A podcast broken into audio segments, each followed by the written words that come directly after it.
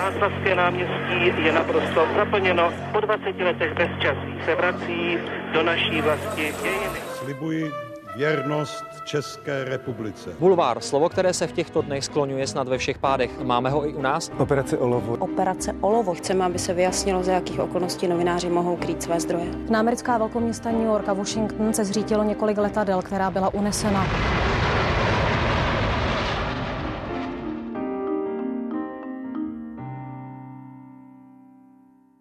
Keď sa spomenie jeho meno, mnohým napadne slovo rozpočet. Ovláda ho vraj lepšie ako väčšina politikov. Prácu v televízii trikrát odmietol, až sa nakoniec stal jednou z najvýraznejších tvári večerného spravodajstva ČT. Mojím dnešným hostom v podcaste Background ČT24 je náš kolega, politický redaktor událostí Petr Vašek. Vítaj. Krásný den, krásný den eh, divákům podcastu Newsroomu. Na moje meno je Jana Ďuďáková, som slovenská novinárka a budem vás dnešným podcastom sprevádzať. Tři generace, tři klíčové etapy české novinařiny s těmi, kteří jsou a byli u toho. Speciální podcastová série pořadu Newsroom ČT24. Generace. Petře, si reportér událostí, politický reportér. Tvoje témy večerné spravodajstvo často otvárajú. Je toto tá najvyššia meta, ktorú možno dosiahnuť, alebo máš ty osobně ještě nějaké cíle? No, když se nad tím zamyslím, tak je to možná asi to nejvíc, co může spravodajský novinář v České republice dosáhnout, nebo alespoň spravodajský televizní novinář, podle mého názoru. A já teďka ještě se snažím i po dohodě s naším šéf-redaktorem Petrem Mrzenou víc komentovat, eh, vlastně hm, víc komentovat ty svoje, ty, ty svoje témata, který třeba natočím, ale když je třeba netočím, tak je potom chodím komentovat na ČT24. To jsou témata jako rozpočet, daně, sociální věci, důchody, občas zdravotnictví. A takže i to komentování mě teď začalo bavit, eh, i kromě, kromě toho, kromě těch samotných reportáží. Ale jestli míříš třeba tam, jestli mě třeba někdy lákalo mít nějaký svůj pořad eh, nebo něco moderovat, tak já jsem o tom nikdy takhle vlastně nepřemýšlel. Mě baví ta práce, kterou dělám, to je můj, hlavní job v, televizi, je, je, eh, jsou reportáže do událostí a zároveň si zkouším i různý další formáty, které by mě bavily, což je hlavně tedy to komentování Občas chodíme třeba i komentovat do Studia 6 s Karolínou Jelínkovou eh, právě ty, ta rozpočtová témata, to jsme zase u plazmy, kde prostě stojíme a je to zase trošku jiný formát. Ale zatím je to asi to nejvíc. No, co... Čiže jsi tam, kde máš být. Já jsem teď ale naprosto pracovně spokojený. Já mám, mám, mám ten pocit velmi silně. Ty máš zkušenost s printovou žurnalistikou a teda i s televíznou. Která je viac vzrušující? Tak je to úplně jiná práce. Samozřejmě televizní žurnalistika je mnohem větší adrenalin, protože je mnohem e, komplexnější, je rychlejší. E, zase u té novinové žurnalistiky, u té psané žurnalistiky, tam e, máš vlastně mnohem víc času na to si všechno rozmyslet. A samozřejmě, když jsem začínal v novinách, tak pro mě byl obrovský adrenalin. Vlastně pr- nejdřív první článek, potom první otvírák novin, to bylo prostě pro mě úplně něco nepředstavitelného. Ale samozřejmě televize je větší adrenalin i proto, že třeba uh, ta uzávěrka, která je v televizi, je mnohem blíž té reálné, nebo ta redakční uzávěrka je mnohem blíž té reálné uzávěrce, takže člověk to prostě musí stihnout. A když to, když to v novinách, ty uzávěrky jsou třeba hodinu, hodinu a půl před tiskem novin, takže je to, je tam prostě na všechno víc času, ale momentálně jako televizní žurnalistika mě naprosto uspokojuje právě tím, jak je komplexní. A podle mě nejvíc, co člověk může uh, v novinařině dělat, je dělat svá vlastní spravodajská témata, která otevírá, která potom ještě třeba i někdo cituje a dělat je v televizi, protože v televizi je to prostě složitější než v novinách. Příklad, když se něco, když se něco dozvíš eh, ve čtyři odpoledne, tak eh, do televize prakticky ne- neproveditelné udělat reportáž ještě ten samý den. A když jsem si něco dozvěděl čtyři odpoledne v novinách, tak jsem ještě ten den se napsal, napsal otvírák novin a, a ještě článek dovnitř a eh, udělal jsem tři telefonáty a rychle jsem to nabouchal a o půl osmí bylo hotovo. To prostě v televizi nejde. Tam ta, ta výroba je mnohem delší. Ty za těma lidma musíš dojet, musíš je natočit, eh, musíš tomu vymyslet nějaké grafiky, jsi tam závislá na mnohem víc lidech a takže v tomhle tom je prostě ta televizní práce i těžší. Ale, ale zábavnější. Pojďme si ale prejsť eh, tvoju kariéru a to, ako ty vnímáš zmeny v žurnalistike tvojimi očami cez cestu, tvoju cestu. V roku 98 si končil štúdium politológie v roce 98 jsem začínal studium si politologie. začínal, mm-hmm. si začínal, tak potom o 5 rokov si ho končil a v poslednom ročníku si sa rozhodol prihlásiť na žurnalistiku. Posledný ročník politológie si zároveň študoval s prvým ročníkom bakalárským žurnalistiky. Mm-hmm. Čo ťa zrazu zlákalo na novinárčine? Tak já jsem se rozmýšlel eh, na konci politologie, co bych tak eh, chtěl s tou politologií vlastně dělat, protože vlastně na vysoké škole se člověk jako vyvíjí i v těch představách. A já jsem si říkal, že bych chtěl vlastně jako psát o politice eh, nějakému širšímu okruhu lidí. A říkal jsem si, tak teď už mám tu politologii, jak bych mohl začít psát třeba ty politické názory, jsem to jako vystudoval, že jo. Tak jsem si říkal, a zkusím se naučit i vlastně i to řemeslo, tak jsem se přihlásil na žurnalistiku a zároveň ještě tam byla jedna jedna pragmatická, eh, jeden, jeden pragmatický důvod a to byl ten, že ještě v té době, to už si dneska asi hlavně mladí lidé moc nebudou představit, ještě byla povinná vojna v roce 2003 a já jsem chtěl mít jistotu, že na tu vojnu nebudu muset, že ne, nestratím ten rok. Jinak samozřejmě jsem odvedený a normálně bych šel bojovat, ale prostě ten rok jsem ztratit nechtěl. A tak jsem se přihlásil na žurnalistiku a začal jsem studovat vlastně od roku 2003 žurnalistiku a zároveň jsem si ten poslední ročník na politologii rozdělil na dva roky, takže politologii jsem pak končil až v roce 2004. Takže eh, to byl jeden z těch hlavních motivů, že jsem chtěl vlastně psát o politice. Mm-hmm. Na žurnalistike si si potom vybral zameranie na televíznu žurnalistiku, alebo teda mal si tam televízny ateliér. Lákala ťa televízia už vtedy? No ono to vypadá, že, eh, že jsem chtěl psát a proto jsem si bral televizní specializaci a po tom studiu jsem, jsem po té televizní specializaci se začal zase psát do novin, takže to, on to moc nedá vlastně smysl. Ale jo, chtěl jsem si zkusit, chtěl jsem si, to, chtěl jsem si vlastně ten, ten způsob toho sdělování informací nějakým způsobem prohloubit. A říkal jsem si na to, abych psal do novin, to nemusím další tři roky studovat jako v rámci specializace, tak jsem vystudoval vlastně televizní specializaci, vystudoval jsem televizi a televize mě začala bavit a i vlastně, i když jsem byl tady v roce 2005 na stáži v České televizi, tak pro mě byla prostě zajímavá. A, ale zároveň jsem měl pocit, že v těch novinách člověk dostane i dřív příležitost eh, se vlastně dostat eh, do, do toho hlavního proudu, do té hlavní redakce a dělat vlastně, vlastně své věci. Takže, takže nakonec jsem i po těch stážích jsem vlastně zakotvil v hospodářských novinách, protože nás učil na žurnalistickou tvorbu tehdejší šéf-redaktor hospodářských novin, jsme v roce 2004, Roman Galo. A my jsme se k němu vlastně přihlásili různě na stáži do různých rubrik, já jsem si vybral názory, takže jsem začal v rubrice názory, což je úplně špatně, to nikomu nedoporučuji. Prostě začínat v rubrice názory se nemá, tam se má končit, tam mají končit ty 50 letí zkušení novináři, já jsem tam začínal a začal jsem psát komentáře a myslel jsem si, že jsou na ně všichni zvědaví, když mám tu politologii. Ale pak jsem nějak jako začal chápat e, i vedle těch jakoby novinářských hvězd, které tehdy byly v hospodářských novinách, protože tehdy psali komentáře do hospodářských novin lidé jako Honza Macháček, Lenka Zlámalová, Petr Fischer, e, byli tam lidi jako Petr Kamberský, psávali tam komentáře i, Jindřich Šídlo a tak dále. Takže, takže jsem říkal, že se mám ještě opravdu hodně co učit a začal jsem vlastně dělat uh, ještě jednu, jednu v jedné rubrice, to byly to rubrika do dneška podniky a trhy a tam jsem začal dělat nějaké uh, manažerské ankety, uh, které, které to obnášelo každý týden, každý týden oslovit asi 10 manažerů a každý týden to vlastně jako potom vyšlo a u toho jsem vlastně ještě studoval žurnalistiku a u toho jsem ještě se vlastně živil uh, v TNT Express, což je firma pře- přepravující zásilky, tak tam jsem dělal recepčního, takže tím jsem se živil a u toho jsem dělal vlastně tyhle věci. Já nás ještě vrátím uh-huh. do roku 2001, uh-huh. 11.9. Pamätáš si, kde si vtedy bol, keď uh, bol útok na Světové centrum obchodné? Tak to si myslím, že si pamatuju úplně každý, každý vždycky velká událost Eh, tak si každý eh, vlastně pamatuje, co dělal.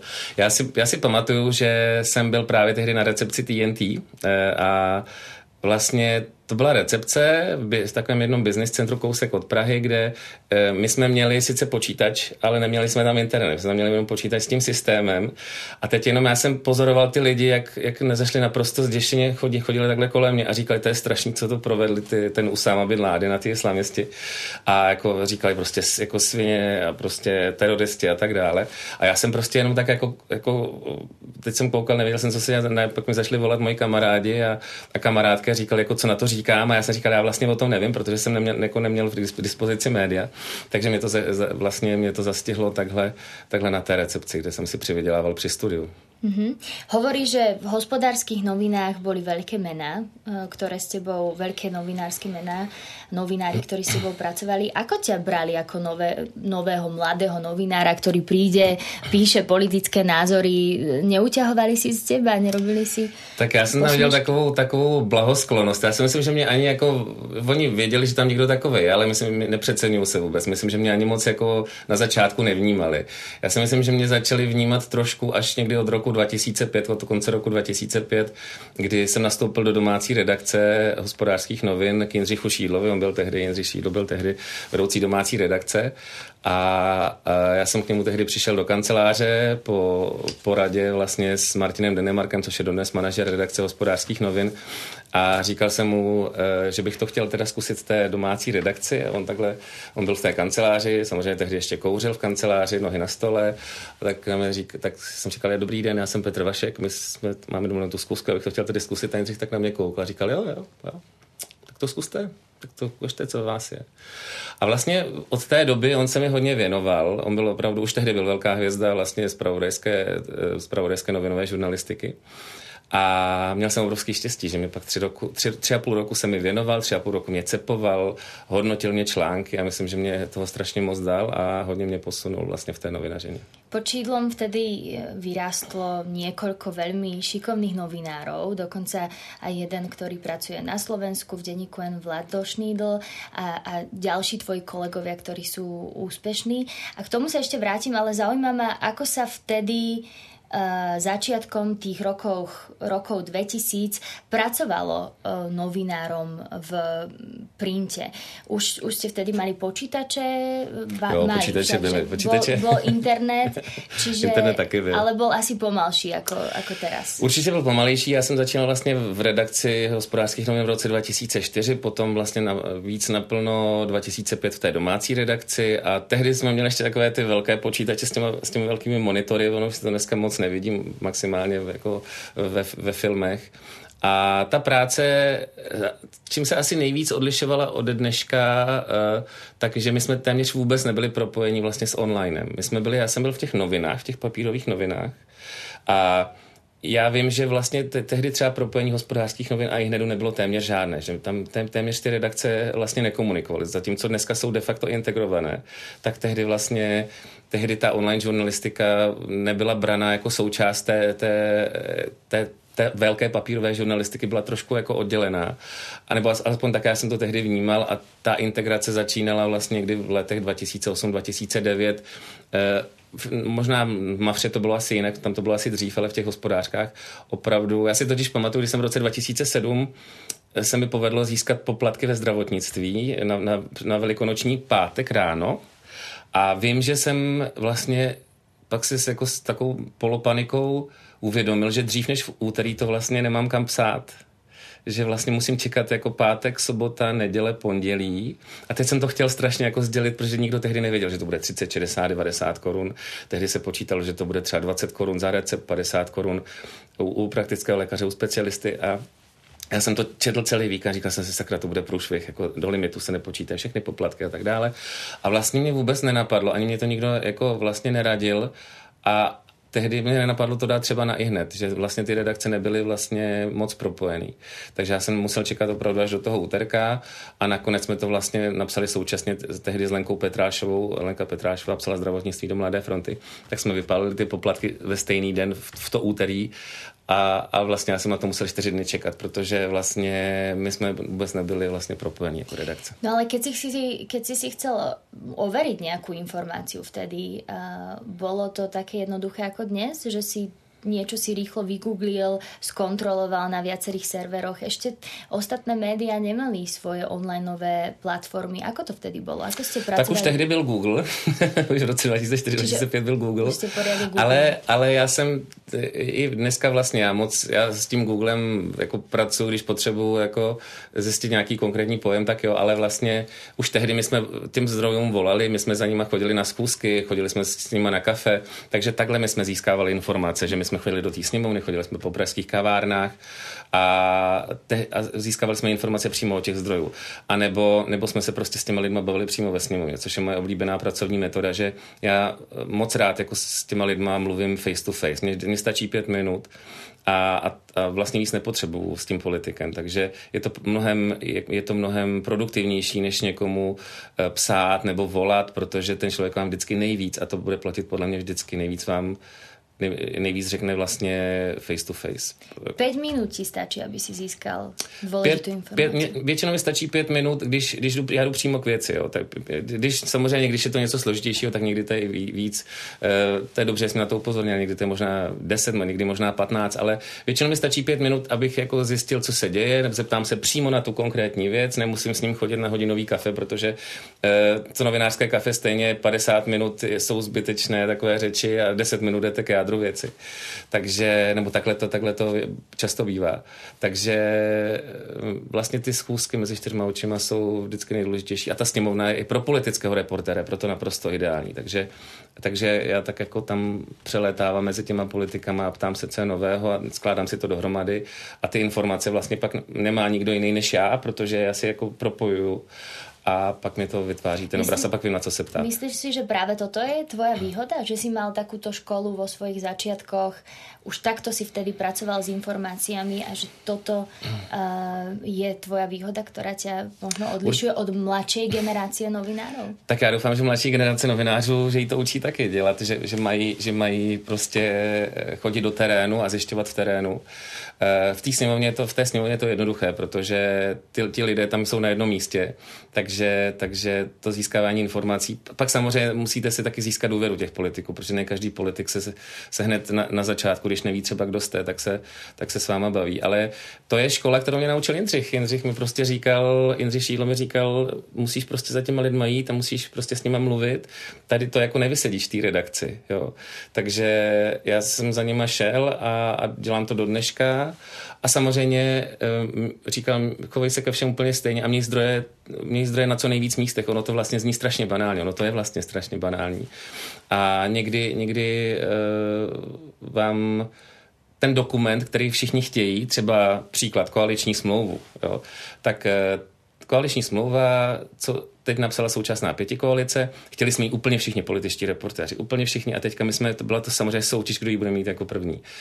A někdy musíte, někdy prostě musíš použít jako ten styl, uh, on tomu říká, já tomu říkám styl pojišťovák, že prostě chodí za každým tím člověkem a on tě prostě, samozřejmě všichni to tehdy tajili, on tě každý, každý tě jako odmítne. A já jsem obešel vše, širší vedení všech snad všech pěti stran tehdy ve sněmovně. Asi tři hodiny jsem to scháněl ve sněmovně, kolem sněmovny, zbavil jsem se asi s 20 lidma, až u toho snad 21. to vyšlo. Prostě jeden, jeden ze členů eh, širšího vedení jedné nejmenované koaliční strany, až potom vlastně mi to tehdy, tehdy vlastně eh, napadlo mě úplně jako poslední. Mě to tehdy, už jsem vlastně si říkal, že to nebudu mít a pak jsme, pak jsme to tady měli jako první v české televizi a je to jako hezký, když s tím jako pak zamáváme, že to máme a je takový zkaz jako všem ostatním, že, že ČT, česká televize první, za to se nás ostatní koncesionáři platí, aby jsme měli ty informace jako první, aby jsme měli ty informace máme také v podtitulu, mám, že máme informační náskok, tak se to snažíme takhle plnit a je zatím fakt strašně moc jako práce, strašně moc i jako rozhovorů, které nikam nevedou, ale pak vždycky ten jeden pak stojí za to. Hovorí, že šídlo ti prizvukoval, aby si mal zdroje, aby si si získavala informácie uh, aj cez rôzne vzťahy s politikmi. Čo ešte iné ťa naučil? Tak na, naučil, mě, naučil mě toho strašně moc. Tak mimo, mimo jiné mě vzal na uh, můj první politický sjezd. To jsme tehdy byli, tehdy jsme byli v Brně v roce 2006 na sjezdu KDU ČSL v prosinci, to si pamatuju velmi dobře, kdy tehdy končil vlastně uh, Miroslav Kalousek uh, v čele lidovců po té jeho obrátce ke komunistům, tak tehdy volili vlastně Jiřího Čunka, tak jsem vlastně věděl, jak se vyměňuje vedení té politické strany a, a opravdu jako pod tehdy vlastně sledovat Jindřicha při práci na, na politickém sjezdu, ještě v roli reportéra, my jsme vlastně měli tehdy udělat otvírák a zároveň stranu dvě a dopadlo to tak, že to téměř celý napsal Jindřich. Já jsem psal takový jeden kratší článek jako někam doprava, takový ten jedňák. Jinak to celý udělal on já jsem ho vlastně u tom sledovat, takže to bylo jako skvělý pro mě, jako výborná škola ho sledovat při práci. No a on, on, nás, on nás tehdy naučil strašně moc věcí. Eh, on nám eh, každý den nám hodnotil ty články a říkal, takhle, takhle chlapče nezačínej. Prostě to je, to je, já, já, on říkal, já napíšu pak jako se seznam zakázaných úvodů. Měli jsme seznam zakázaných úvodů článků. Takže my jsme třeba neměli, nemohli napsat článek typu něco, něco, tak by se dalo schrnout něco. Takhle vlastně můžeš začít úplně jakýkoliv novinový článek a říkat, takhle já nechci, takhle, takhle to prostě takhle se psát nebude v domácí redakci.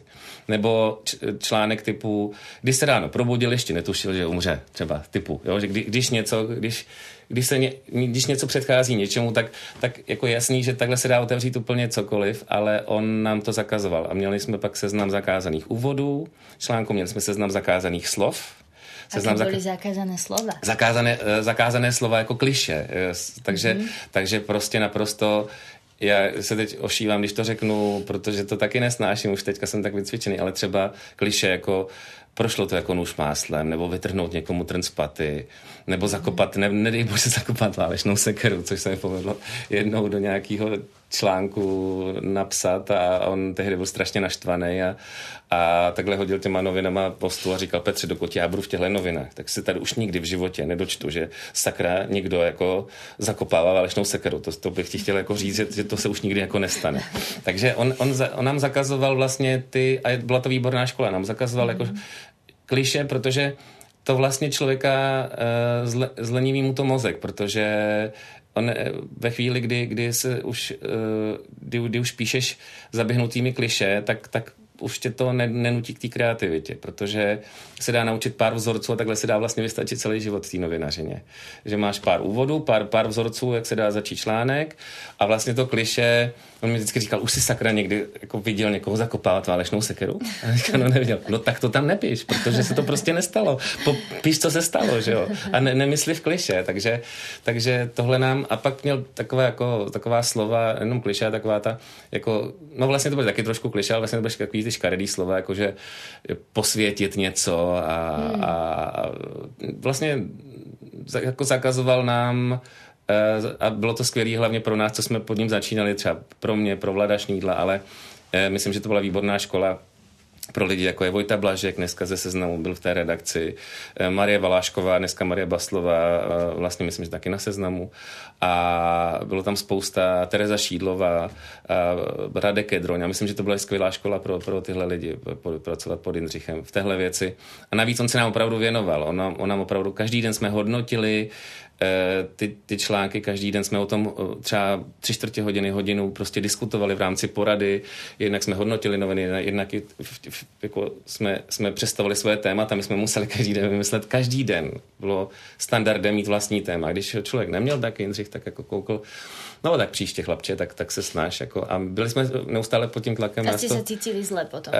Uh, no, vlastně, jsme to, brali, vlastně jsme to brali jako standard. My jsme samozřejmě museli pokrýt i ty aktuální věci, ale vlastně ten standard byl mít své vlastní téma. Takže my jsme vlastně, my jsme pracovali neustále, protože ta práce si se skončila v sedm, ale třeba do devíti si člověk chtěl najít nějaký další téma, nebo už během dne a to vlastně do dneška mi to uh, zbylo, že už během dne já si vlastně, a myslím, že to patří už dneska ke standardní novinářské práci a doporučil bych, doporučoval bych to každému, už si hledám vlastně témata na další dny, že už, už během toho dne přemýšlím o dalším dni, třeba i o dvou, třech dnech dopředu, někdy o víkendu, protože, protože já hodně dělám i eh, na víkend o vlastně reportáži, kdy se vlastně nic neděje a kdy ale Česká televize má nejvyšší sledovanost eh, o víkendu, protože lidi jsou u těch televizí a není ulice.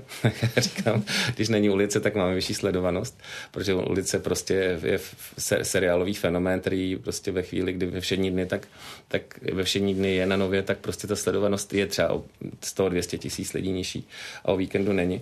Tak tak vlastně mým, mým úkolem je vymyslet to téma, aby vydrželo do víkendu, aby to, ten, aby to bylo něco nového, aby ty lidi si to chtěli, protože oni tam čekají něco nového v těch událostech a aby to vydrželo do toho víkendu. A o tom víkendu se obvykle nic moc neděje, pokud není nějaký politický sjezd nebo nějaká politická akce. E, teď myslím jako v politice.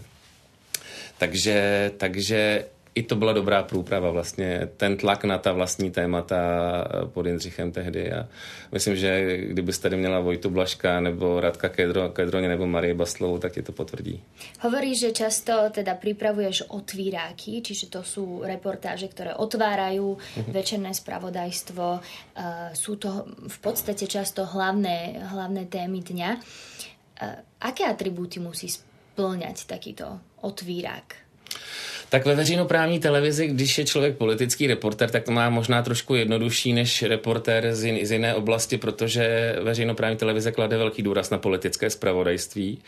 Takže e, je to tematicky to je trošku jednodušší a atributy musí tam být něco nového. Musí tam být něco nového, nebo minimálně by tam mělo, minimálně buď je to ta hlavní zpráva toho dne, pokud je to ve všední den, Eh, já třeba dneska vím, že pokud se nic nestane velkého, tak já bych měl dělat otvírák o středečním schvalování státního rozpočtu. Mé oblíbené téma, za dva dny se schvaluje znovu a už jako ve třetím čtení, takže mělo by to být eh, velké téma, důležité politické téma a zároveň eh, by tam měl člověk najít vždycky něco nového, něco, co ještě ne, neřekl někdo, někdo před ním. A pokud jsou to ty víkendové otvíráky, tak to by mělo být úplně vlastně nové vlastní téma nebo úplně nový pohled na, na nějakou věc, o které se třeba dlouhodobě mluví.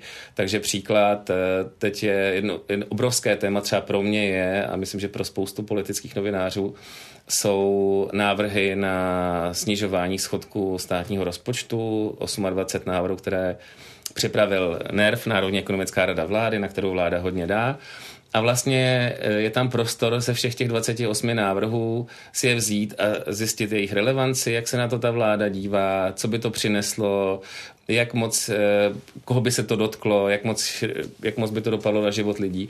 A to je třeba jeden, jakoby jeden, jedno, takové, to, takové pařeniště prostě témat, které, se kterým se dá třeba pracovat. Ale těch, eh, těch pařeniště samozřejmě mnohem víc. Takže ten otvírák by měl být vždycky ne, ideálně je to prostě, máme jako první poplatky ve zdravotnictví, tak to bylo prostě to jako, nebo máme jako první v roce 2008 snížení odvodů e, zaměstnanců. To jsou prostě vel, velký rány a víš, že když to odvysíláš jako první, že tě budou všichni citovat. Tak to jsou, to jsou ty e, prvoligový otvíráky, ale pak měl by to být prostě, mělo by to být velký téma, který e, vlastně se dotýká 100 tisíc, nejlépe 100 tisíců, úplně ideálně milionů lidí Mm-hmm. Třeba moje oblíbené téma, oblíbené téma, ale já jsem tak přemýšlel, jaký, jaký témata jsou, jaký témata jsou vlastně pro všechny lidi, no, pro, pro co největší počet lidí a zjistil jsem, že to asi věk odchodu do důchodu, že to zajímá, kromě důchodců, mm-hmm. kteří už tam jsou, tak to zajímá vlastně každýho.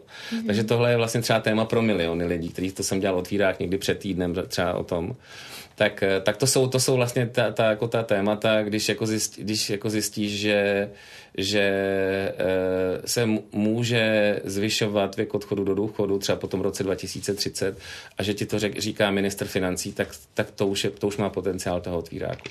Takže by to mělo být něco velkého, nového, nejlépe vlastního. A pokud už to není úplně nové téma, tak nějaký vlastní po, nový pohled na to téma. Mm-hmm.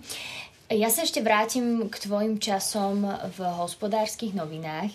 Eh, keď si v novinách a pracuješ ako novinár, tá uzavierka v novinách vyzerá inak ako televízna uzavierka. Keď napríklad by sa stal najhorší scenár a nestihneš televíznu uzavierku... To je noční mora, to si vôbec nepřipúšťate. Je to, noční, eh, je to nočná mora.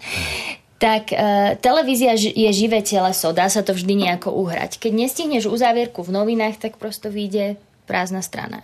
To se Ne. taky nemůže stát. Nemůže to, se to nemů- stát. nemůže se to stát, protože to by, to by ten eh, vedoucí vydání prostě pozdržel tisk a zašlo by se tisknout třeba Ok. o, o půl hodiny později. A on to pak stojí obrovský peníze, ale za to jsou velký pokuty od té tiskárny, nebo aspoň tak to bylo v hospodářkách, že když se zašlo tisknout později, tak eh, tam byly nějaký jako smluvní ujednání, že a ten, teď přesně ne, ne, ne, ne, nevím přesně za co, ale vím, že vím, že to bylo pak dražší ten tisk. Mm-hmm.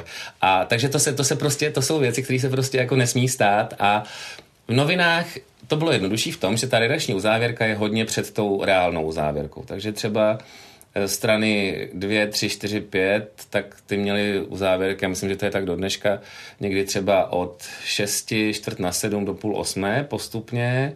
Vím, že tehdy my jsme měli ještě, že nebyly všechny strany barevné, tak ty barevné, barevnější strany, pohledové strany 3 a 5, měly trošku dřív než ty černobílé, ale dneska jsou všechny barevné.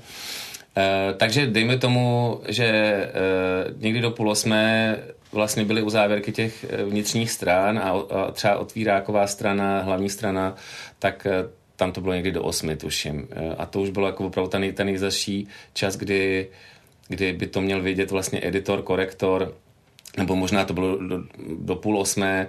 Je, je možný, že jsem ty uzávěrky jaký přešvihával, jo? Ale, ale je, jako vím, že jako nějaká, mezi půl osmou a osmou byl úplně deadline a vím, že do tisku to šlo třeba jakoby po půl deváté, takže tam byl nějaký čas. Když to, já jsem třeba tady, se mi stalo, že jsem posílal do týrák událostí minutu před vysíláním. A to, ta úroveň, to bylo před deseti lety, no před skoro před jedenácti. A ta úroveň stresu, kterou já jsem u toho tehdy zažil, tak já jsem pak třeba dva, dvě hodiny nemluvil. Mm-hmm. Že prostě tehdy, tehdy to byl takový den blbec, kdy se vlastně kdy se spojila spousta technických problémů. Já, I moje neskušenost, já jsem byl tehdy v novinách, teda v televizi asi dva a půl měsíce, byl to nějaký březen 2011 a věci veřejné, myslím, že poprvé tehdy odcházely z vlády, byl víkend a vím, že Vím, že jsme měli nějaký chyby, v t- že, že byla nějaká technická chyba v trase, že se z toho nějak nedalo stříhat.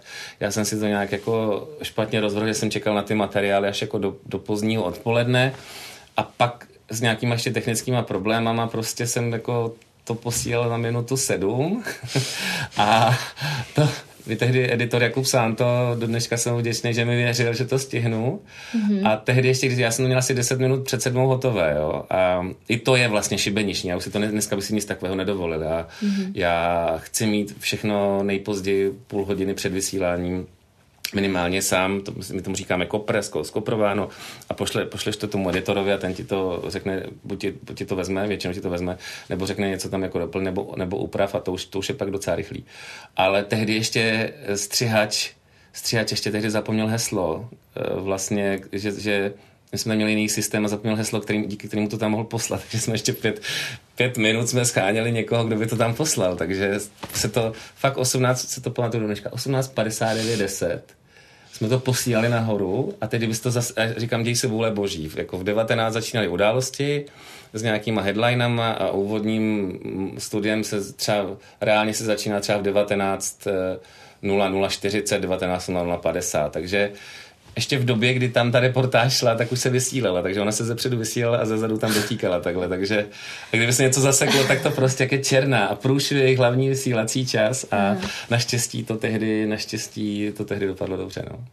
Hovoríš o začiatkoch v televízii, ale ja som v úvode spomínala, že ty si prácu v televízii trikrát, trikrát odmietol. Mm-hmm. Prvýkrát to bolo, keď si sem prišiel na stáž. To bolo kedy? Ano, to bylo v roce, to bylo v, v říjnu roku 2005, mm, kdy vlastně eh, jsem tady byl na 14 denní stáži, eh, kdy já si pamatuju, že třeba tehdy dnešní šéf-redaktor Petr Mezena tady byl tehdy hlavní politický reportér a eh, já si pamatuju, myslím, že z té redakce jiný, jako jiný, možná i o Karel Rožánek tady ještě, Karel Rožánek a, Ríša Samko tady byl, myslím, tehdy nově, mm-hmm. tak jsem třeba s Karlem Rožánkem jsme vyjeli na reportáž, na noční reportáž o cvičení integrovaného záchranného systému, což byla skvělá škola.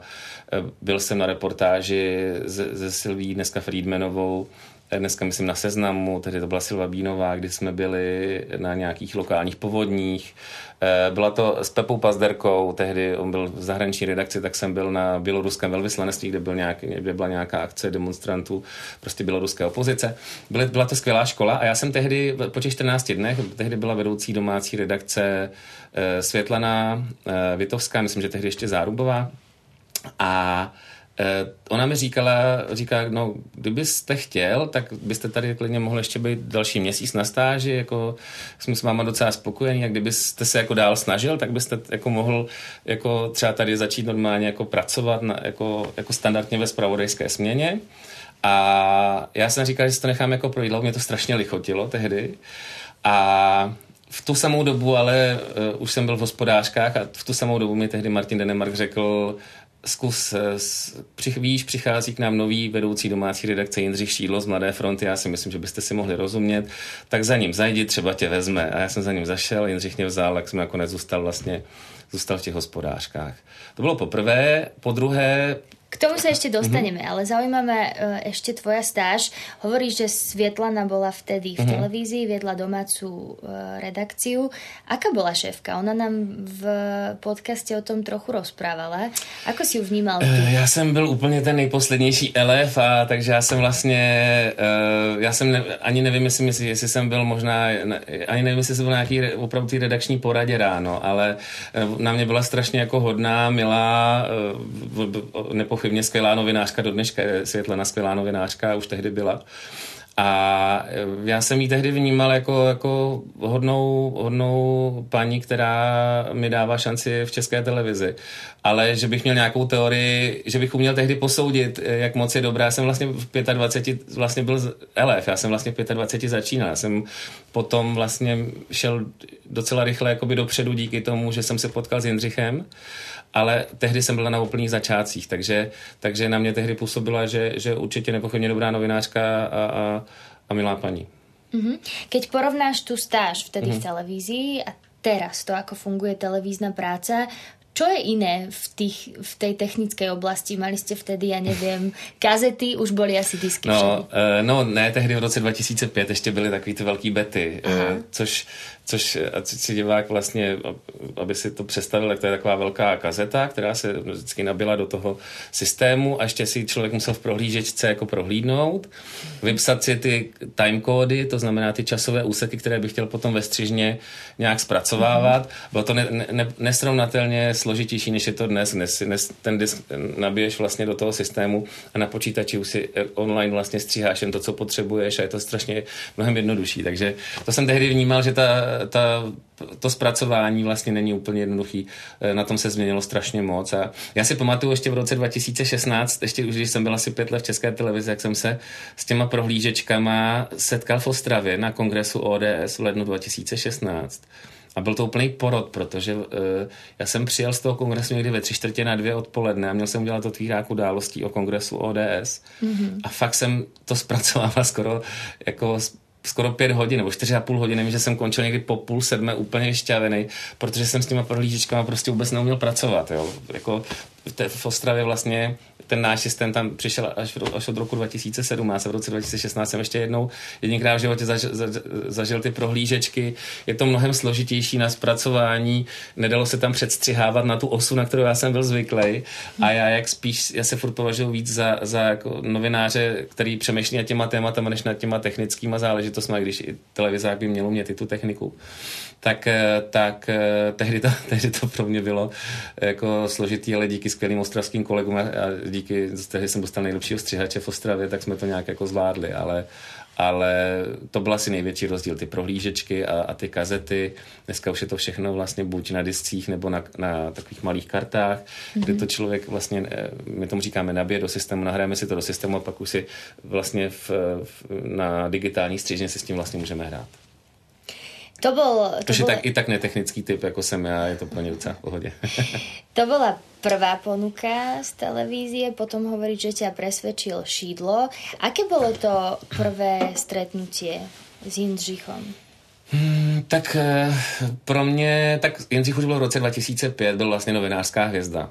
Mm-hmm. Už tehdy on měl obrovský, obrovský kredit, hlavně z Mladé fronty, on tehdy dělal velké rozhovory, že on dělal, on dělal vlastně už předtím v 90. dělal v Respektu, potom přešel do, do, do Mladé fronty, takže pro mě už to byl tehdy pojem a samozřejmě jsme ho všichni znali, jako studenti žurnalistiky, jsme ho znali, takže pro mě, pro mě to setkání První bylo, jak jsem říkal, Jindřich Kouřil měl nohy na stole a byl tak, jako říkal, tak to zkuste, ale pak mě vlastně strašně milé překvapilo, jak se mi věnoval, že on si mě, on, on mi pak říkal, když odcházel do České televize v březnu 2009, říkal, chlapče, já jsem, na by jsem si chtěl zkusit, jestli z obroublého kamene umím vytvořit oblázek novinářský a, a s tebou a s Vladem Šnídlem se mi to jako povedlo, tak to jsem rád. Tak to byla pro mě potom jako i poklona. On se mi opravdu hodně věnoval a a každému bych přál takového svého Jindřicha, protože já to beru jako novinářský postgraduál. Eh, vlastně pracovat pod ním, kdy ho bavilo to zpravodajství a kdy, kdy byla to těžká škola, protože my jsme téměř vlastně i, i že jsme, já si vlastně nepamatuju, že bych měl jako moc volno jo, v, těch, v těch letech. Takže jsme jako pořád jsme pracovali, ale, ale žiju z toho doteď. Takže myslíš, to že, myslíš, že esencia dobrého, kvalitného novinára je aj to, aby začínal pod kvalitním šéfem, který mu Já si myslím, že to je obec, obecný rys mít, mít svého mentora, e, tak to je, to je vlastně dobrého, dobré vlastně v každém oboru a já jsem měl to štěstí, aniž bych to plánoval, to vlastně jako nikdo mi to tak jako nena, nenarýsoval, tak a teďka se setkáš s Jindřichem a Jindřich tě všechno naučí, jo. Mm-hmm. Nebo naučí tě opr- tu opravdu novinařinu. My jsme měli nějaký jako teoretický základ, já jsem samozřejmě měl tu politologii, tak jsem jako dovedl jsem si spoustu věcí propojit a, a určitě to bylo skvělé, to studium, ale ta opravdová novinařina, to, to se člověk nejvíc, nejvíc učí z praxe. A já jsem měl vlastně fakt tehdy štěstí, že jsem pracoval pod jedním z nejlepších novinářů, který vlastně ještě navíc si nás s tím Vladem vzal jako úkol, že z nás udělá dobrý novináře, že, že, nás, že z nás jako vychová dobrý no, novináře. A uh, já jsem dostal strašně brzo šanci psát velký články, velké věci. A uh, já jsem asi po týdnu, po 14 dnech jsem začal téměř každý den v těch novinách psát, psát jeden článek. Takže a potom vlastně, kdy od roku 2006, kdy jsem začal výzdělat zdravotnictví, tak se to už pak zašlo propojovat i s těma otvírákama a, a e, ten Jindřich mi dal tuhle, tuhle obrovskou šanci a zároveň se mi věnoval. Takže e, zdaleka ne každý, kdo přijde ze školy někam do redakce, dostane tuhle tu obrovskou šanci. A já jsem měl tehdy i pocit, že v těch novinách je jednodušší dostat tu šanci než v televizi, protože jinak jsem bral televizi jako složitější médium, protože člověk tam musí musí nutně získat víc kompetencí, protože musíš dobře mluvit, musíš se nějak pohybovat, musíš nějak na lidi jako musíš mě nějak vystupovat bez trémy eh, na obrazovce, zároveň tam máš mnohem méně času a je tam obrovská konkurence, je to mnohem komplexnější médium. Když to v těch, novin, v těch novinách mi to přišlo prostě jednodušší, nebo tehdy to bylo jednodušší, nevím, jak je to dneska, ale já jsem dostal vlastně okamžitě šanci, což bylo skvělé. Hľadám teraz v tvojom príbehu ten slavný rozpočet. Kedy si se dostal k této téme?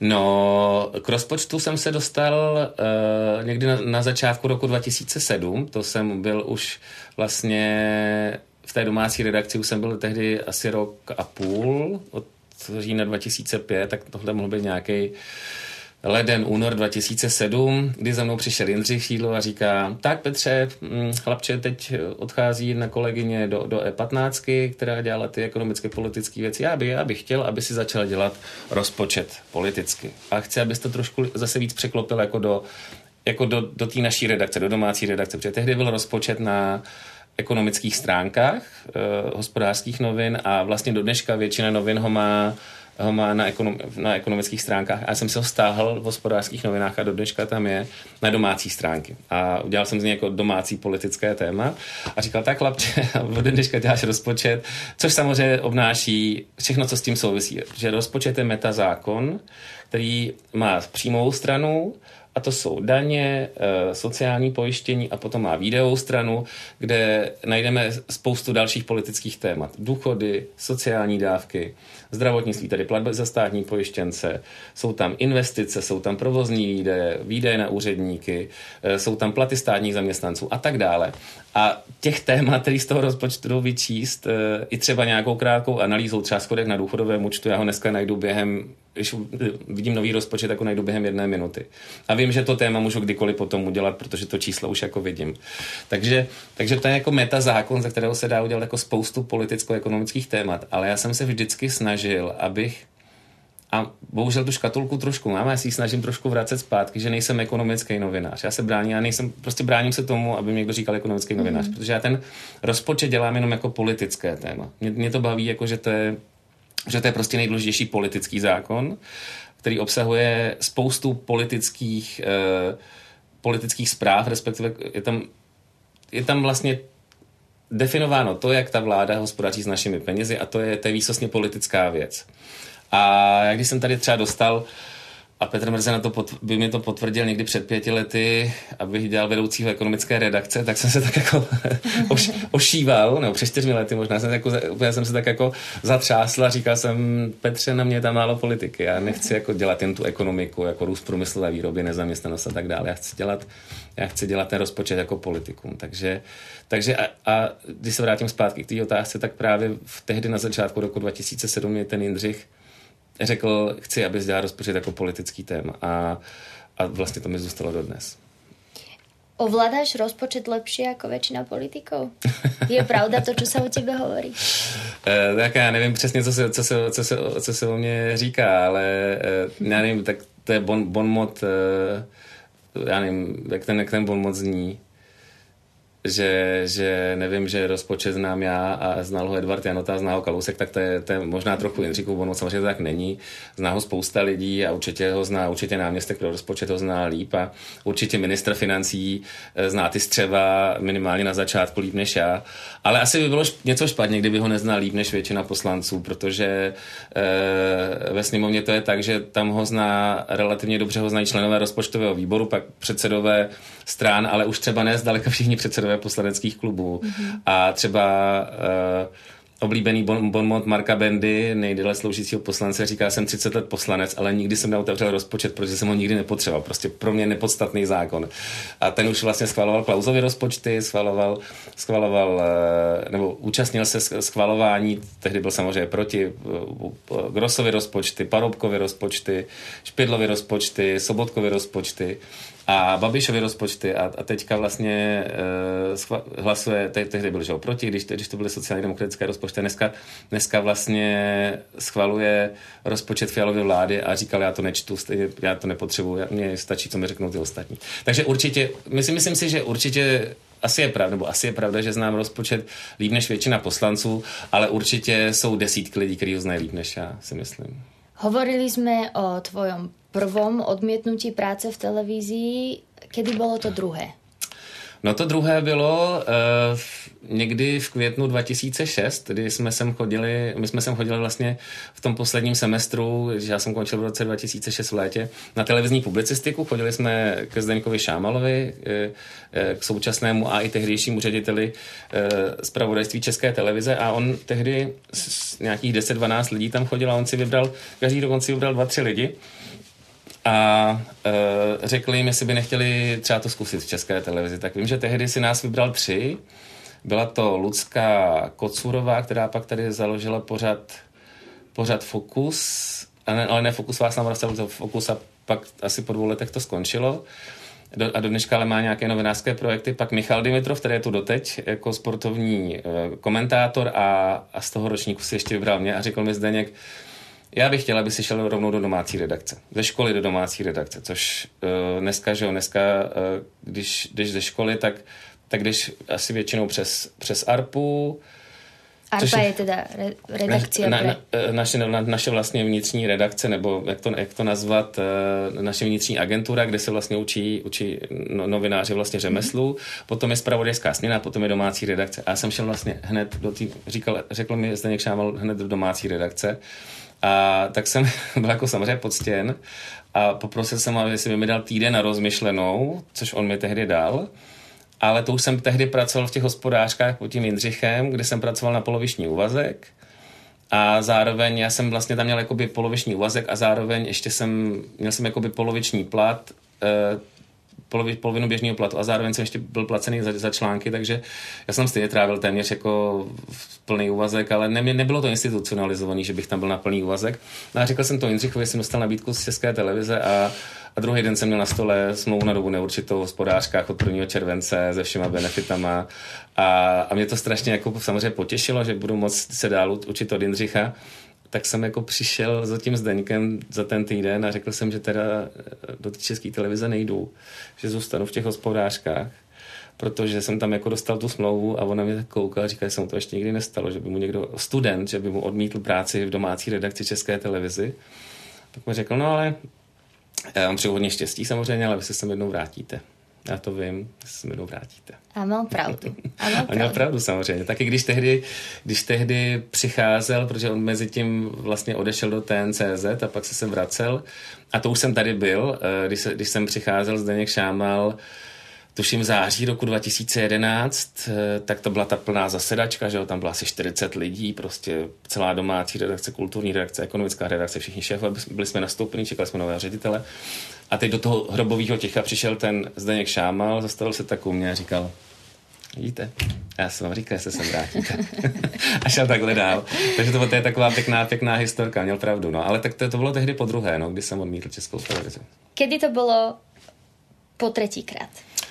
Tak po třetí jsem odmítl českou televizi, když přicházel Jindřich do české televize, což je takový, tak, vlastně taková ironie osudu. Uh, Jindřich se vlastně někdy na začátku roku 2009 rozhodl, že si chce zkusit televizi uh, a po třech a půl letech, kdy vlastně mi šéfoval, tak tak uh, šel dělat sem vedoucího domácí redakce. On si chtěl zkusit v televizi jako vedoucí domácí redakce velké sněmovní volby, které byly v červnu roku 2010 a tehdy on eh, si vybral dva lidi z té redakce, které, který chtěl, aby šli s ním. Mě a Vojtu Blaška. Vojta Blažek mu rovnou řekl, hele, já jsem psavec, já chci psát a prostě nepůjdu. A já jsem, mě to strašně lichotilo, eh, že, že bych s ním šel. A říkal jsem Jindřichu, je to jako skvělý nápad, já bych jako vlastně, já bych to chtěl strašně zkusit a dej mi ještě jako týden a já, jako, já ti dám, dám ti vědět. Ale jako ta myšlenka se mi strašně líbí a vlastně jako on, mohl, on z toho tehdy mohl pochopit, že vlastně jako už eh, už je to vlastně dohodnutý, že jo, ale já jsem mu říkal, ale ještě mi dej ten týden, fakt to potvrdím až za týden, ale to jako, fakt jsem byl strašně potěšený. A pak jsem začal jako přemýšlet, e, přemýšlet o těch hospodářkách a tehdy kontext vlastně doby byl takový, že byla obrovská e, ekonomická krize e, a my jsme jako hospodářky o tom psali každý den, e, každý den jsme o tom psali velký články, velký materiály a já jsem tehdy vlastně tím, že jsem dělal ten rozpočet a politicko-ekonomické věci, tak jsem, tak jsem tehdy vlastně začal psát jako skoro každý den na titulní stranu, byly záchranné plány prostě. Na, prvně, prvně jsme psali záchranné plány na záchranu ekonomiky, pak došly peníze, tak jsme psali záchranné plány na záchranu rozpočtu. To byl tehdy daňový balí, Janotův balíček a úsporný a tak dále. A já jsem třeba napsal pět otvíráků novin za týden. Vlastně každý den jsem psal otvírák novin. A mě vlastně v tu chvíli jsem si říkal, jako že bych odcházel nějak jako na vrcholu, protože do dneška ten rok 2009 já považuji za z hlediska jako těch novin, to, co jsem, jak jsem působil v těch novinách, za ten jako nej, nejlepší a nejúspěšnější, který já jsem v těch novinách měl. A prostě jsem nějak jako ne, asi jsem tehdy nějak ne, neměl jako odvahu to opustit a nakonec jsem tomu Jindřichovi řekl, že, že teda ještě bych chtěl zůstat v těch hospodářkách, že to je prostě strašně zajímavý období a, a že, že do, tehdy mi šéf redaktor Petr Šimunek prostě si mě zavolal jako do kanceláře, protože už se o tom začalo psát i v nějakých mediálních serverech, že bych snad měl jako odcházet. A on si mě jako zavolal a řekl, by, jako já bych chtěl, Petře, abys tady zůstal, pro tyhle noviny by to bylo jako fatální, kdyby si odešel. A já jsem o tom jako přemýšlel a pak nakonec jsem, samozřejmě, já si nemyslím, myslím si, že hospodářky, každý je nahraditelný a hospodářky by se bez mě jako dost dobře obešly. Ale tehdy mě to, tehdy prostě jsem měl pocit, jako že, že tam dělám důležitou práci. Mm a nakonec jsem Jindřichovi řekl ne a to byl nějaký březen 2009 a Jindřich jsem mu pak tři čtvrtě roku nemluvil, protože to bral jako, že, jako, že jsem ho, že, že jako se zradu a... Že jsi zradil svého učitele, mentora. No, nevím jestli, nevím jestli, nevím jestli, možná zrada je příliš silný slovo, ale, ale spíš zklamání, že prostě, že jsem s ním jako nešel, že mě toho tolik, to bylo jako, jako v fouzovkách mm-hmm. jako nevděk, ale jako pak někdy na konci roku 2009 jsme se pak potkali v Mlínské kavárně po nějakém večírku tehdy premiéra Fischera tak jsme si to všechno vysvětlili a on to vlastně pochopil a myslím, že do dneška to, do dneška to chápe. I když tehdy, tehdy samozřejmě jako byl zklamaný, ale, ale ale já jsem prostě cítil, že v těch hospodářkách ještě chci zůstat. To bylo po třetí, no. A čtvrtýkrát si sa už do televízie dostal, to bol rok 2014, ak sa nemýlim. Rok 2000, konec roku 2010, kdy jsem A, sem... 2010, 2010. ano, ano. 2010, kdy jsem sem poprvé, nebo pardon, poprvé, nebo poprvé, ale v roce 2010 eh, na konci roku jsem už jako, to už bylo i po sněmovních volbách a nějak mm-hmm. jsem jako cítil, že bych chtěl změnit jako prostředí a že bych chtěl si konečně zkusit tu televizi, že jsem měl pocit, že už umím to řemeslo, no po těch pěti letech, že ho rozhodně umím mnohem líp než na začátku a že teď už bychom mohl umět jakoby prodat i v té televizi, která mi připadala jako těžší těžší na, na jak, je komplexnější, je tam ten, nejenom jakoby to, že to musíš mít dobře napsaný, je tam i ten obraz a ten zvuk, je to prostě úplně jako jiná, ale komplexnější práce. No a vlastně já jsem sem přišel v prosinci 2010 na zkusku s tehdejším vedoucím domácí redakce Robertem Maleckým, a on mi říkal, no ale víte, že už tady s vámi jako nikdo nepočítá, jo? Jako, že už jste tady tu televizi tolikrát odmítli, že už vlastně na vás to nikdo nečeká. A já jsem říkal, no ale bych to jako, uh, jako chtěl zkusit, protože cítím, že bych si to tele, jako, že, že cítím tu změnu. Vím, že, vím, že mám tuhle tu historii, ale, ale teď jsem prostě ucítil já, že bych to chtěl zkusit a asi za deset minut jsme se dohodli. Znal, znal mou práci z novin, a pak mi říkali, že to bylo jako dobrý rozhodnutí. Dal mi vlastně i jako stejné podmínky, které jsem měl jako v těch hospodářkách a šel jsem rovnou do, do domácí redakce vlastně. Takže říkal, říkal, nezapom, neza, říkal, ale nezapomeňte na to, že spousta lidí se to tady pamatujete, jak jste tu televizi několikrát odmítl, jo? Tak, tak jenom, že to nebudete mít úplně jednoduchý, ale pak asi za půl roku si to sedlo. Ako sa printového novinára, ktorý píše, stane televízny novinár. Pretože ma, málo kto možno z poslucháčov si vie predstaviť, aké náročné je vôbec zvyknúť si na televíznu kameru, aké náročné je nájsť si pred ňou svoje miesto, začať sa pred tou kamerou cítiť pohodlne. A koľko to trvalo tebe? No tak já jsem, myslím, že krystalicky čistý příklad toho obrovského skoku, kdy jsem skočil z novin bez, bez nějaké větší průpravy rovnou do událostí. Jo, to si myslím, že už dneska nepamatuju si, že by, možná jsem ještě to byla vlastně Pavla Kubálková, která taky přišla v roce 2011 novin. Tehdy to ještě šlo, myslím, že dneska už to ani nejde. Dneska i ten člověk je buď v Arpě nebo v té spravodajské sně, aspoň pár měsíců se tam učí systém, já si pamatuju, když Tomáš Drahoňovský jako hvězda televize Prima jako moderátor hlavních zpráv přišel do, do, do české televize, tak tehdy musel být tři měsíce ve směně povinně, aby se zžíval s tím systémem. To já jsem vůbec neměl, já jsem rovnou skočil do událostí. Mluvil jsem naprosto příšerně, mluvil jsem, měl jsem už jsem, my jsme sice měli nějakou hlasovou výchovu, ale to vás, bo to tě nenaučí ve škole jako eh, mluv, ještě navíc pět let jsem to nepoužíval, takže mluvil jsem naprosto příšerně, takže ry, mluvil jsem strašně rychle, mm-hmm. mluvil jsem, já tomu říkám, mluvil jsem o oktávu výš než teď, takže já jsem měl takový pištivý, rychlej hlas a bylo to tak připraveno, já jsem říkal, je vlastně zaplať pán, že mě do těch událostí pustil, já bych se tam asi dneska nepustil, protože bych si říkal, to, co to tady je za člověka, on sice samozřejmě možná z novin umí získávat ty témata, ale jak to, jak to chce tady jako prodávat tímhle způsobem, ale byli na mě všichni tak nějak jako hodní tady a, a já jsem vlastně druhý den poté, co jsem přišel z novin do, do televize, jak jsem dělal otvírák událostí s Janou Čermákovou. A tehdy byl editor událostí Jakub Santo, dnešní vlastně bývalý zpravodaj v Izraeli a dneska vlastně člen zahraniční redakce. A tehdy jako editor události říkal, ale počkej, já se tě musím prvně poslechnout, jestli tam vůbec, můžu, jestli vůbec můžu pustit. Já si myslím, že jsem první a asi poslední novinář v televizi, který zažil hlasový kopr, že prostě editor šel s ním na, do namlouvárny a šel si ho poslechnout, jestli vůbec jeho den toho jako mluvit třeba, mm-hmm. já nevím, k 600, 700, tehdy tisícům, 800 tisícům lidí, protože ten můj hlas byl fakt, fakt byl jako, ještě, já jsem samozřejmě tvrdě na tom pracoval, každý, den, každý týden jsem měl jednu, dvě hodiny hlasové výchovy a, a snažili jsme se odstranit i tu rychlost, i, tu, i, i ten, tomu říkám, jaký jako pišťák trošku. A tak ty začátky byly tak jako samozřejmě slož, jako složitý v, v tom, že jsem, že jsem se musel zžívat eh, s tím zvládnout to řemeslo a zároveň, a možná to, a zároveň, a možná to mám i do dneška, jakoby um, jsem měl novinový způsob psaní. Ten novinový způsob psaní je úplně jiný než, než, než televizní. televizní. T, t, televizní, televizní je jednoduchý, krátký věty, člověk musí jít okamžitě k věci. Když to v těch novinách samozřejmě taky, tam funguje sice taky obrácená pyramida, že musíš sdělit to nejdůležitější na začátku, na rozdíl od dvě právě, kde to říkáš na konci, to nejdůležitější, nebo je tam nějaká pointa, tak my prozradíme pointu ne na začátku jako novináři, to je jako jasný, ale stejně, stejně to psaní, jakoby já jsem byl zvyklý psat 150, 160 stránkový analýzy, fokusy na stranu dvě hospodářských novin, o rozpočtu, o daních, o sociálních věcech a byl jsem vlastně o důchodech a byl jsem zvyklý vlastně na, na mnohem větší celky, jo. A teď najednou jsem zjistil, že, že jsem skoro nic nenapsal a že mám, že mám stopáž dvakrát víc, než mi povoluje editor v událostech. Takže i s tím jsem se musel, jsem musel strašně zjednodušovat.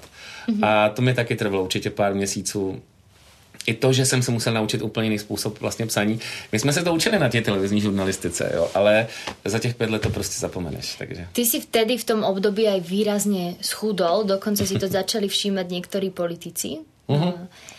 Jo, já jsem, já jsem přišel jako tlouštík 103 kilový z novin a asi za půl roku jsem za půl roku jsem měl asi 73 kilo, takže Eh, pak se dokonce asi 70, takže přes 30 kg jsem zhubil během půl roku.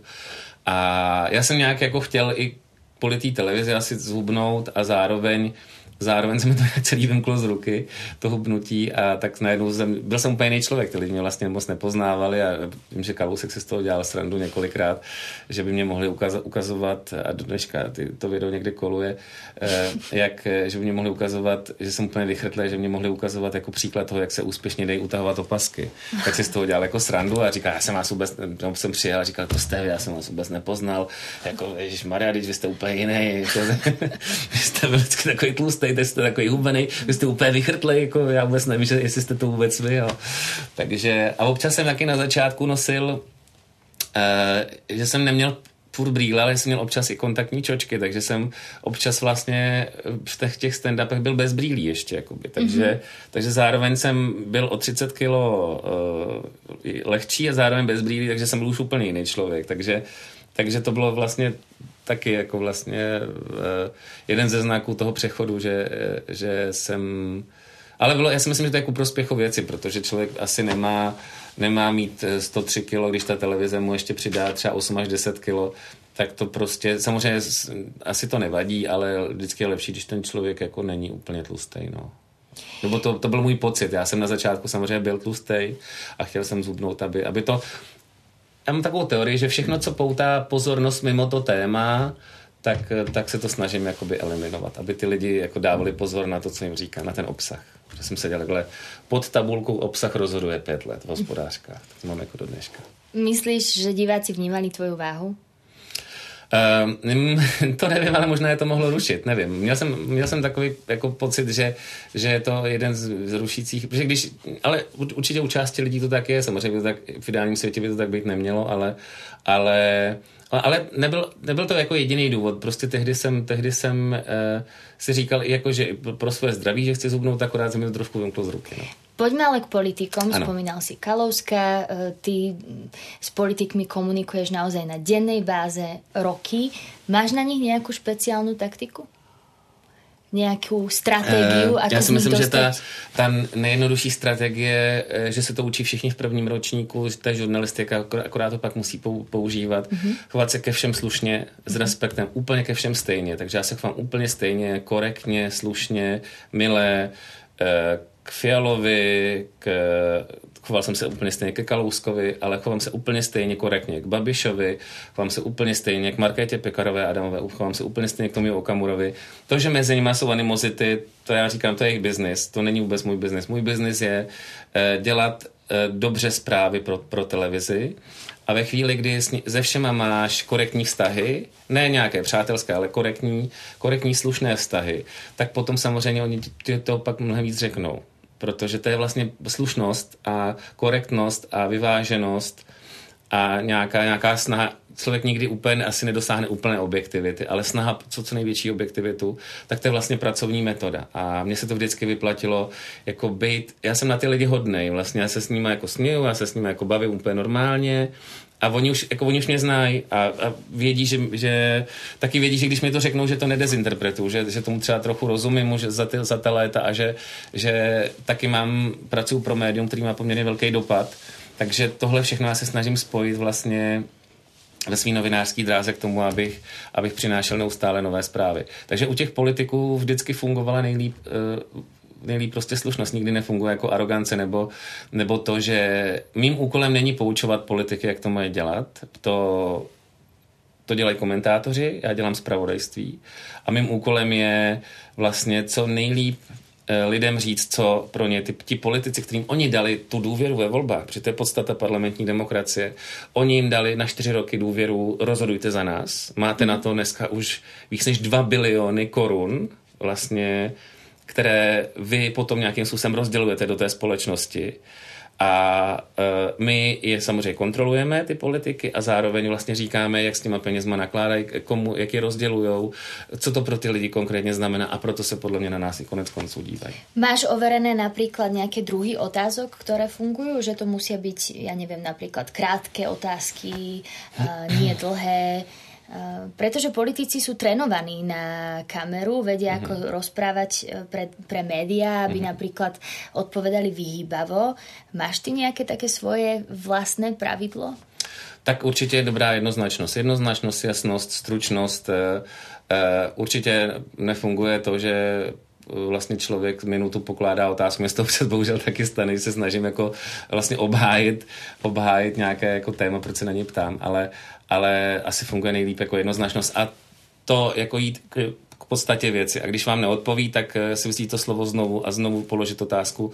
Eh, já když řeknu, je tam pět lidí třeba, mm-hmm. příklad z pěti koalice a řeknu, pánové, vši, všichni tři, nebo vši, pardon, vás všech pět, chtěl bych od všech pěti uh, slyšet jako uh, vlastně názor na třeba na tyhle ty tři věci. Jo. A teď ve chvíli, a velmi stručně, stačí dvě, tři věty. A teďka dva se, z toho, dva se tomu vyhnout, tak jsem říkal, pánové, bych chtěl jako i od vás, opravdu bych to tam jako chtěl, i ten názor, že vím, že třeba i 24 by to chtěla od všech, uh, že to jde do trasy a že si to pak hned vezme. Takže nenechat se, nenechat se vlastně jakoby odbít a když vám pak začne odpovídat ten politik na něco jiného, což je, což dělají všichni, eh, ze, ze všech stran to občas udělají, někteří politici to dělají víc, někteří méně, tak je vrátit k tématu. Kto z politikov ťa ako novinára prekvapil svojim správaním? Že sa správa inak pred kamerou a inak, keď sa kamera vypne? Tak eh, skoro všichni politici se chovají trošku jinak před kamerou a trošku jinak, eh, trošku jinak mimo kameru. Pro mě asi nejextrémnější příklad eh, byl eh, na vlastně v hospodářkách a potom i v té televizi, že, se choval úplně jinak, když jsem s ním třeba dělal rozhovor tehdy na diktafon, anebo potom i na kameru, tak byl David Rád. David Rád byl pro mě extrémní příklad trošku takového uh, schizofrenního politika, který, když a lidi to určitě pamatuju, když eh, na ní mířili kamery, tak byl takový pitbull, tak prostě římal, že tehdy byl, že byl v opozici třeba v letech 2006 až 2010, že ta vláda prostě jako je špatná a asociální a Topolánek prostě jako tady dělá věci jenom pro bohaté a tak dále. Prostě oni ho tehdy posílala sociální demokracie jako toho pitbula a pak ve chvíli, kdy se s váma bavil, byl naprosto milý člověk, se kterým by mhm. vlastně skoro každý chtěl jít jako na kafe, protože byl naprosto jako vlastně milý chlápek. To jsem samozřejmě pak ještě, to jsem ještě nevěděl, eh, že bude mít, eh, že bude mít takovouhle korupční aféru a že bude sedět za, za korupci a tak dále. Ale to byl, když se ptáš, největší rozdíl mezi tím, jak se choval před kamerou, jak se choval e, vlastně mimo, tak, e, tak, tak byl asi David Rád. A e, nepochybuji, že to byla jeho politická strategie, že, že hra, on vlastně hrál ten žánr toho pitbulla a potom mimo kameru se snažil naopak jakoby být na ty novináře jako milej a, a mít k ním respekt. E, minimálně ty, co, ty, co měli respekt k němu tak, eh, tak se snažil vlastně určitě, byla to určitě podle mě jedna z jeho pracovních metod, jak, jak eh, s nimi mít korektní vztahy. Skúšali na teba niekedy politici svoje triky? Napríklad, e, že ťa pozvú na oslavu niekam do kaviarne e, a chcú ťa nejakým spôsobom ovplyvniť. My na Slovensku sme mali takého politika Roberta Kaliňáka, ktorý Aha. takto v začiatkoch svojej kariéry svojim šarmom sa snažil všelijako ovplyvniť mm-hmm. novinárom, volal im, bol mm-hmm. veľmi priateľský, veľmi vtipný mm-hmm. miestami, takže vedel takto očariť niektorých neskúsených zkušených novinárov. Toto si ty zažil někdy? Uh, zažil jsem jednou, že jeden nejmenovaný politik mě pozval na, na nějakou svou vernisáž a tak jsem říkal, ne, ne, ne, to opravdu tam já jako nepůjdu a říkal, tak já teď jako zvu tak nějak, tak se jako nezlobte a zde zvu, a říkal, ne, ne, ne, tam, tam já fakt nikdy, ne, jako ne, nikdy já nebudu chodit na vaše soukromé akce, takže já jsem dal od začátku tyhle hranice. Stalo se mi, eh, že na mě třeba Andrej Babiš mi několik, několikrát nabízel post náměstka ministra financí a já jsem pětkrát řekl, že ne a on už pak, pak uvědomil, že ne, ale Miroslav Kalousek v rámci vyváženosti mi, mi nabízel eh, taky přes eh, tehdejší mluvčí jako pracoval u něj na tiskovém oddělení, takže to jsem taky odmítla, bylo to jako vlastně jako v klidu, že, že ani jeden z nich se asi nezlobil, já jsem říkal, já chci být novinář a, a, a tím to skončilo. Takže, ale to není jako, myslím, že to není na legitimní ovlivňování. Oni fakt jako chtěli, chtěli, abych pracoval pro ně. Já jsem jim řekl, já nikdy pro žádného politika pracovat nebudu, byla to normálně profesionální nabídka. A já vždycky říkám, tak když vám, já nevím, Tomio Okamura nebo Markéta Pekarová Adamová nabídne posmluvčího strany, tak za to nemůžete vy, že to je to jejich iniciativa, takže já jsem to odmítl. A, a jinak, že by, že by nějaký politik zkoušel, jakoby kromě těch v jakoby standardních věcí, že jsou třeba opravdu jsou uh, stranické sjezdy, kde se, ty, kde se ty strany samozřejmě snaží nějak působit na novináře, pak jsou nějaké třeba i neformální vlastně třeba v úzovkách vánoční večírky, tak tam si vždycky ten novinář musí dát pozor, aby nepřekročil nějakou mes. My to vždycky, nebo já jsem se to snažil využívat, že to dělá drtivá většina mých kolegů, že se snažíme uh, se s těma lidma bavit trošku jako jinak, než, než v té sněmovně, než na tu kameru, trošku neformálně, snažíme se třeba eh, zjistit, jaké jsou třeba vztahy ve vládní koalici, no prostě jak to mezi těmi, těma politikami třeba funguje lidsky, ale nikdy by to nemělo překročit nějakou profesionální hranici. Ako si ty udržiavaš tú hranicu, aby si ju neprekročil na káve, keď ste niekde v sněmovní? Snažím se to vždycky udržet u toho tématu, o kterém se bavíme, že snažím se, snažím se s nimi bavit, když se bavíme o, o věcné politice, tak o, u toho tématu, když se bavíme o vztazích mezi, mezi politiky, tak se to snažím, tak je, to je vlastně taky téma, ty, protože vztahy ve všech, ve všech lidských odvěcích prostě ovlivňují obrovsky potom ten konečný výsledek. E, a samozřejmě já se snažím, snažím se důsledně, spousta politiků mi nabídlo tykání a já jsem to vždycky odmítl. Já jsem, uh, musím korektně říct, že, se ta, že si tykám uh, že jsem si tykal za tu dobu asi se třema politikama, který vlastně tady byli nebo jsou do dneška, ale ten jenom kvůli tomu, že, že jsem se s nimi potkal už na vysoké škole. Takže třeba, třeba uh, s Tomášem Petříčkem, bývalým ministrem zahraničí, jsem studoval uh, na mezinárodních vztazích, na, uh, on, studoval mezinárodní vztahy, já politologii a chodili jsme spolu na přednášky, tak jenom kvůli tomu, že mezi tím já jsem se stal reportérem České televize a on ministrem zahraničí, tak jenom kvůli tomu si nepovykáme, takže jsme si si prostě, prostě tykali. A takhle, takhle mám si s dvoma ze třema politikama, ale jsou to vždycky vztahy, které vznikly před 20 lety třeba na, na, na studiích. Dlhodobo pracuješ ako novinár, ako politický novinár, čo si vyžaduje naozaj investíciu tvojho vlastného času, energie, teba celého ako človeka investovaného do tej práce, často na úkor tvojho voľného času, osobného života. Taká je novinárčina, politická novinárčina ešte tvrdšia. Robíš to celé roky, stojí ti to stále za to? Uh, jo, jo, stojí, stojí, protože já jsem tam takovou teorii, mám na to teorii, eh, teď doufám, že to nebude moc, ale teorii novinářského orgazmu, kdy někdy v roce 2008, kdy jsem vlastně 2007-2008, kdy jsem začal psát ty první velké věci do hospodáře, ty první otvíráky, kdy třeba jsme něco měli jako první a teďka to citovali všichni ostatní, tak jsem tehdy říkal, jedné své kolegyně jsem říkal, tak dokud mi bude fungovat tenhle pocit, tak já tu vlastně práci jako budu moct dělat. Pokud mě to bude přinášet tuhle míru vlastně jako pozitivních emocí, to, že někomu vlastně řeknu něco jako první, nebo respektive to, že tu zprávu mám jako první, sdělím jí světu, tak mě to prostě přináší strašně dobrý pocit, že jak říká jeden mediální teoretik, my lidem neříkáme, co si mají myslet, my ale můžeme trošku ovlivnit to, o čem přemýšlejí, protože to je prostě důležitý, my to považujeme za důležité a ono to je potom důležité pro ně, protože my tady máme, jako, máme spoustu mechanismů, kdy se snažíme odfiltrovat ty podstatné věci od těch nepodstatných. Takže, takže ten pocit mi furt funguje a jsem říkal, dokud mi bude fungovat dál, tak, tak mi to vlastně stojí za to, no, protože já si myslím, že člověk by, měla, člověk by měl dělat to, co mu přináší. Jako, člověk by měl dělat práci, která ho baví, která mu přináší dobrý pocit a, a je, ten pocit může plynout úplně z čehokoliv vlastně. A pokud to tak je, tak je to vlastně štěstí pro něj. Hovorí na záver redaktor večerného spravodajstva ČT Petr Vašek. Tento aj ďalšie podcasty si môžete vypočuť vo všetkých podcastových aplikáciách, ale aj na Facebooku alebo na YouTube. Od mikrofónu na Kavčích horách vás pozdravuje Jana Ďuďáková. Krásný den všem i ode.